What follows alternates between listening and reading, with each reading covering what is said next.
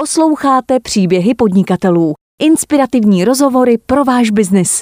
Naše podcasty podporují inzerenti.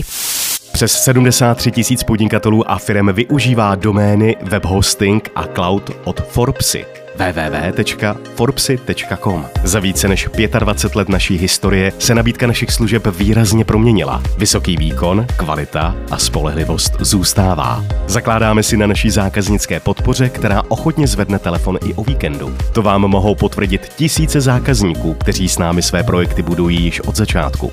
Služby poskytujeme z vlastního datacentra. Vaše data tedy neopustí území České republiky. Ovšem, pokud se sami nerozhodnete například pro zálohování v oddělené geografické lokalitě, pak vám samozřejmě můžeme nabídnout prostor i v některém z evropských datacenter naší materské společnosti. www.forbesy.com Krásné prostředí Beskyt, které můžete navštívit a ochutnat zde ty nejlepší síry a kvalitní mléko. To vše nabízí Biofarma Menšík. Jsme v Beskydech a v místě, kde je dost turistický ruch, jsme hned u Frenštátu, u Trojanovic. Zájem o biovýrobky je na vzevstupu a díky tomu nemusí ani Biofarma Menšík dodávat do žádných supermarketů a většinu výrobků si prodá sama. Ale co znamená bio v pojetí farmy? Jak se takové dojnice chovají? Přirozený pohyb v přirozeném prostředí, to znamená pohyb venku na čerstvém vzduchu a ne je mít jenom zavřené ve stáji, přikrmovat na nějakými směsi. Biofarmy tak v posledních dekádách znovu ožívají a vracejí české farmaření tam, kde v minulosti bylo naprostou samozřejmostí. Před rokem 89 tomu ale tak nebylo. Ten minulý režim tomu venkovu za mě teda tady tím opravdu ublížil, že přetrhal ty vazby lidí k půdě, vztahu jako k zemědělcům, k sedlákům jako takovým. Jak se biofarmám daří nyní? Dokážou přežívat i v době, kdy všechno zdražuje? To vše se dozvíte v dalším díle našeho podcastu. Jsem Michal Hovorka a vy posloucháte příběhy podnikatelů ve speciální minisérii na volné noze. Naším hostem je Markéta Menšíková, sírařka a provozovatelka biofarmy Menšík v Beskydech. Dobrý den.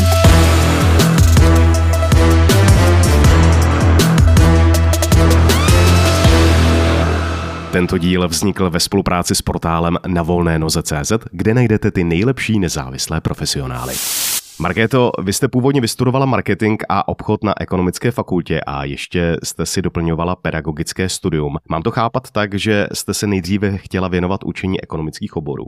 Já bych pravdu řekla, nikdy jsem si vlastně nemyslela až do svých uh, dost dospělých let, že kdy skončím na farmě, že bych se měla věnovat zemědělství, protože u nás v rodině žádná zemědělská historie není. Já sama jsem z města a na farmu jsem se dostala tím, že jsem se potkala se svým současným mužem a prostě jsem se přivdala na vesnici, na farmu a tak to celé vzniklo.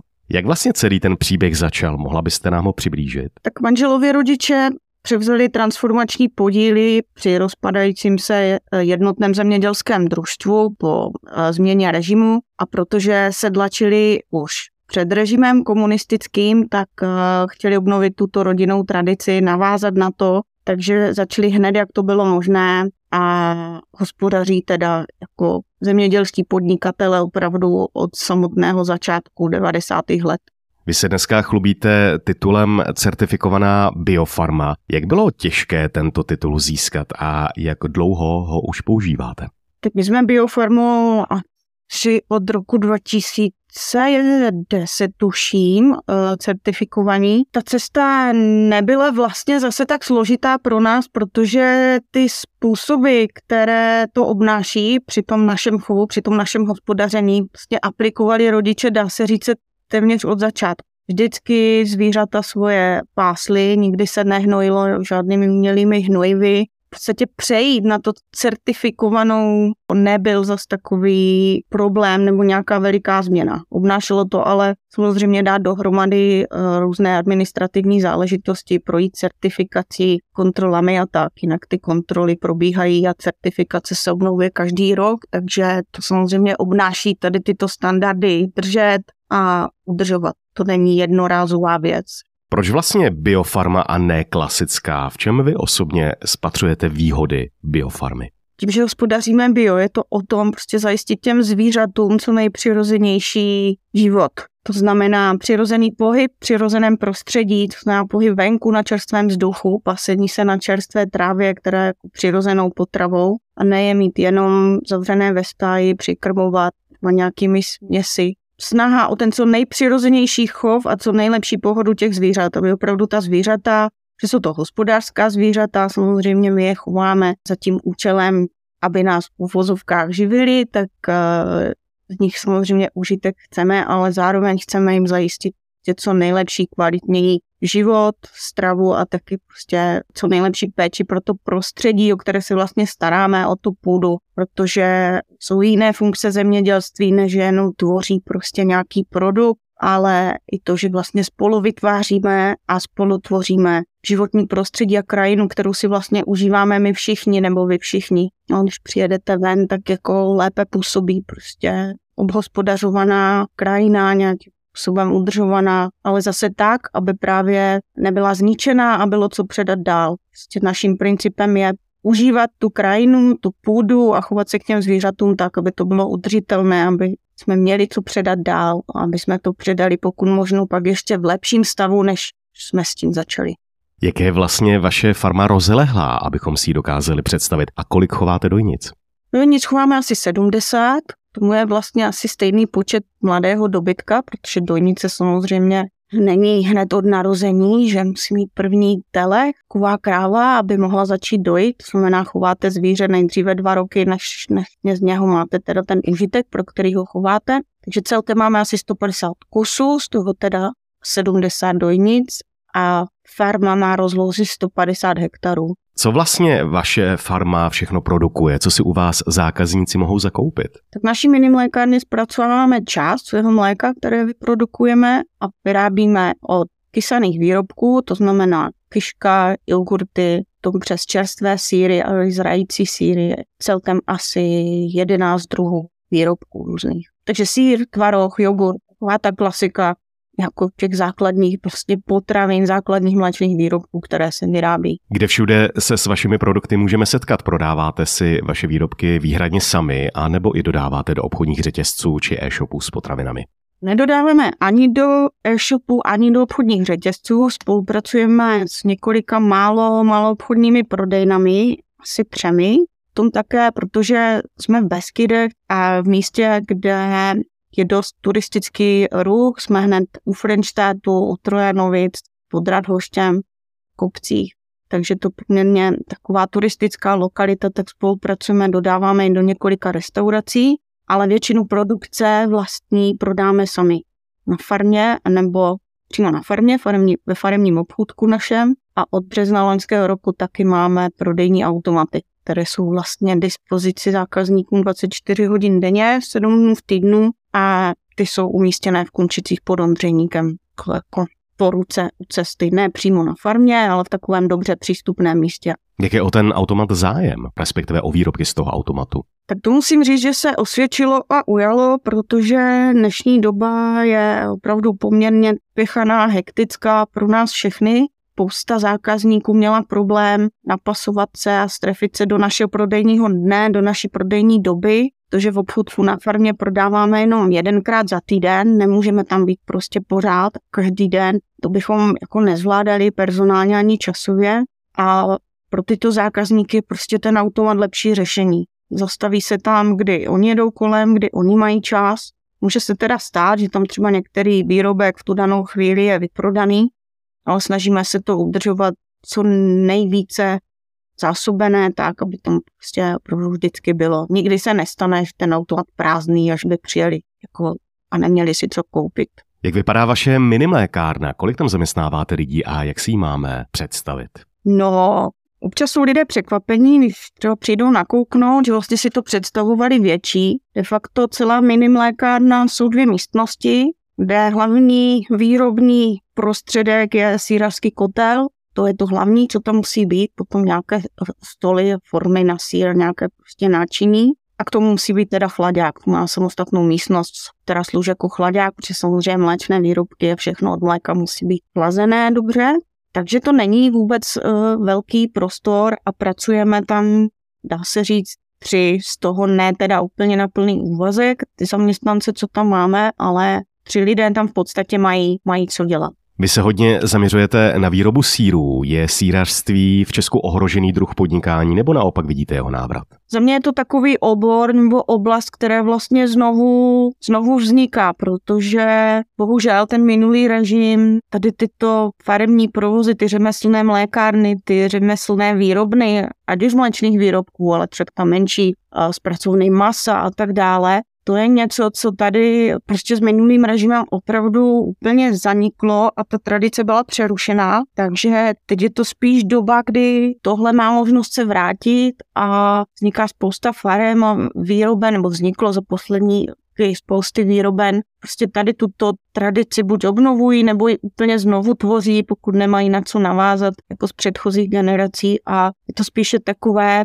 že to vzniká, je to učení se, je to hledání inspirací, třeba i v zahraničí a že znovu obnovování toho, co tady bylo tak jako násilně přerušeno. Myslím si, že tam na tom venkově jde hodně vidět, že opravdu ten minulý režim tomu venkovu za mě teda tady tím opravdu ublížil, že zpřetrhal ty vazby lidí k půdě, vztahu jako k zemědělcům, k sedlákům jako takovým a takže se tohle všechno buduje vlastně znovu. Ale myslím si, že se to na mnoha místech jako daří a je to radost vidět no, a sledovat, když tak jako někam přijedete a můžete si koupit něco místního, něco čerstvého, něco jiného, protože každý ten sír z takové malé výrobny je prostě jiný, jsou neopakovatelné věci a nesou půl z toho místa těch lidí, co to dělají, takže mně se to líbí prostě.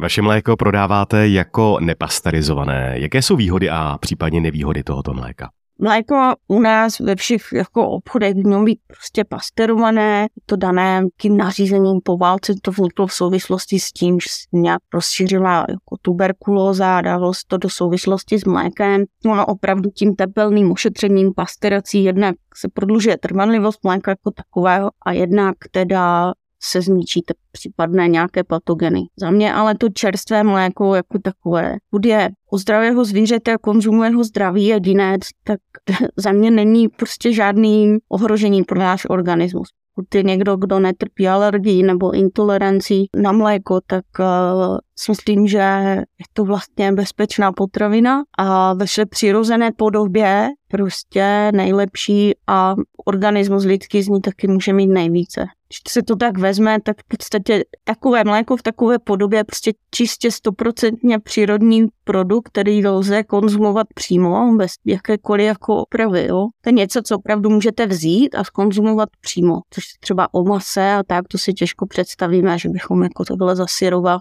kromě tatara, Zdá se mně, že kolikrát s mlékem jsou spojené prostě fakt i spousta různých předsudků a takových polují informací zavádějících, takže ale je to samozřejmě na každém. Je teda fakt, že určitě to si způsobem zvyšuje jako bezpečnost té potraviny prostě tím tepelným ošetřením, jak říkám, nějaké potenciální patogeny, pokud by tam byly, tak ta pasterace zničí, zároveň teda ale zničí spoustu těch příznivých mikroorganismů, které v tom mléce jsou a zase taky mohou být užitečné. Takže asi tak, no. Když byste měla porovnat produkty, které jsou běžně dostupné v supermarketech, v čem spočívají ty největší rozdíly?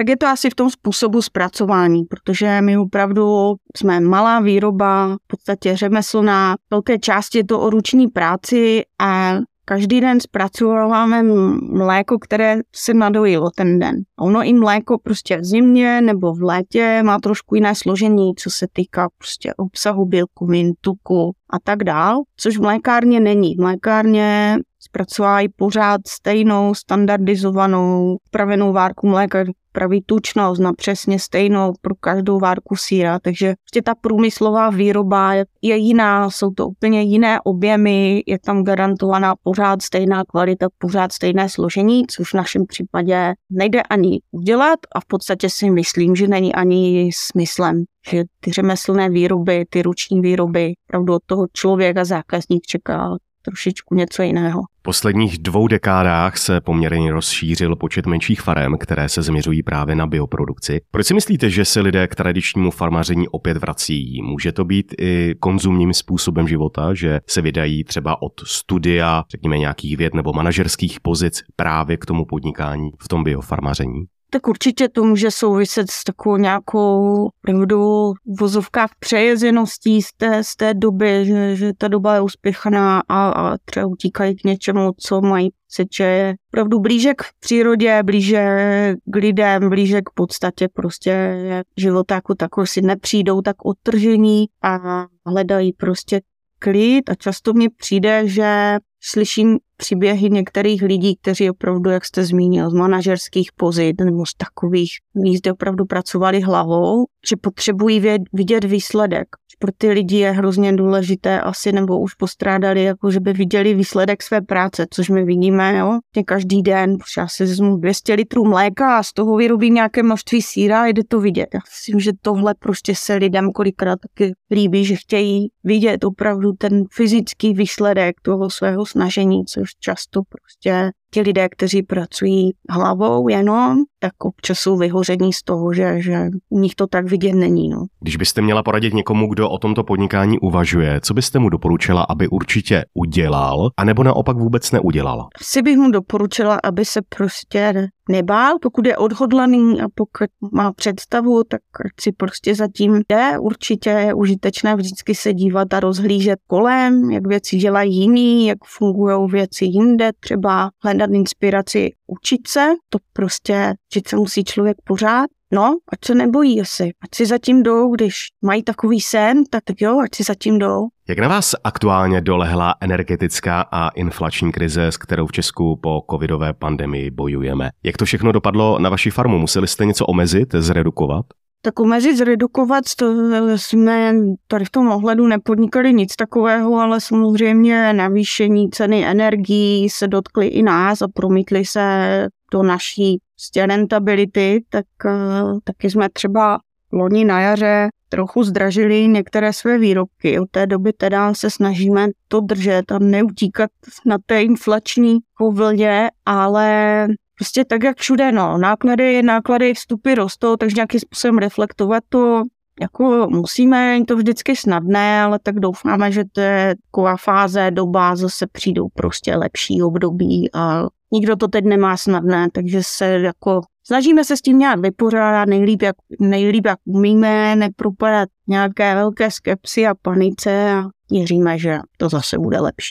Nemohl jsem si nevšimnout, že vaše farma nabízí i ubytování v krásném prostředí Beskyt. V rámci ubytování nabízíte i prohlídku vaší minimlékárny a zájem je podle obsazenosti, jak jsem koukal, opravdu vysoký. Jak lidé a vaši zákazníci reagují na vaši farmu a mlékárnu? Jaká je jejich obvyklá reakce? Doufám, že si můžu troufnout říct, že obvykle se hostům tady líbí, tak je to jednak dané tím prostředím, protože tady je opravdu pěkně mezi beskidskými kopci. Končice pod Ondřejníkem jsou tady v tom ohledu tím si dobrou výchozí trasou na výlety na všechny možné strany. Takže to jednak tím prostředím. A taky si vybírají pobyt na té farmě, protože jim to přijde ně, něčím zajímavé. Není to úplně jako obvyklý koncept, nebo jako, že by se s tím setkali na každém rohu, že pro ně je to zajímavé, že můžou nakouknout jednak na farmu, jednak do té minimlékárny a pokud mají zájem, tak jim samozřejmě povíme na všechny jejich otázky a pomůžeme jim právě porozumět tomu, jak některé věci vznikají, jaký je princip toho hospodaření, co to vlastně všechno obnáší, třeba vyrobit sír, jogurt. Takže oni tohle se jim líbí a jsou rádi, že to kolikrát slyší a mohou ukázat svým dětem, protože většina z nás je opravdu odkázaná na to, že když potřebuje nějaké potraviny, dojde do supermarketu a z police si to dá do toho košíku, ale ta úvaha, jako jak se to tam dostalo a co všechno zatím je, tak to už prostě no, nedomýšlíme kolikrát. Takže pro spoustu lidí je to takový vhled do toho, nad čím se třeba dříve nezamysleli a vlastně dříve ani nevěděli. Takže si myslím, že to je to atraktivní, za čím tady jezdí. Že ví, že jedou na farmu, že tady zažijou něco v tomto smyslu, že poznají něco jiného trošku. Hostem serveru Podnikatel.cz a speciální mini podcastové série Příběhy podnikatelů na volné noze byla sírařka a provozovatelka biofarmy Menšík v Beskydech Markéta Menšíková. Děkuji za rozhovor a mějte hezký den. Taky děkuji. Díky moc. Mějte se.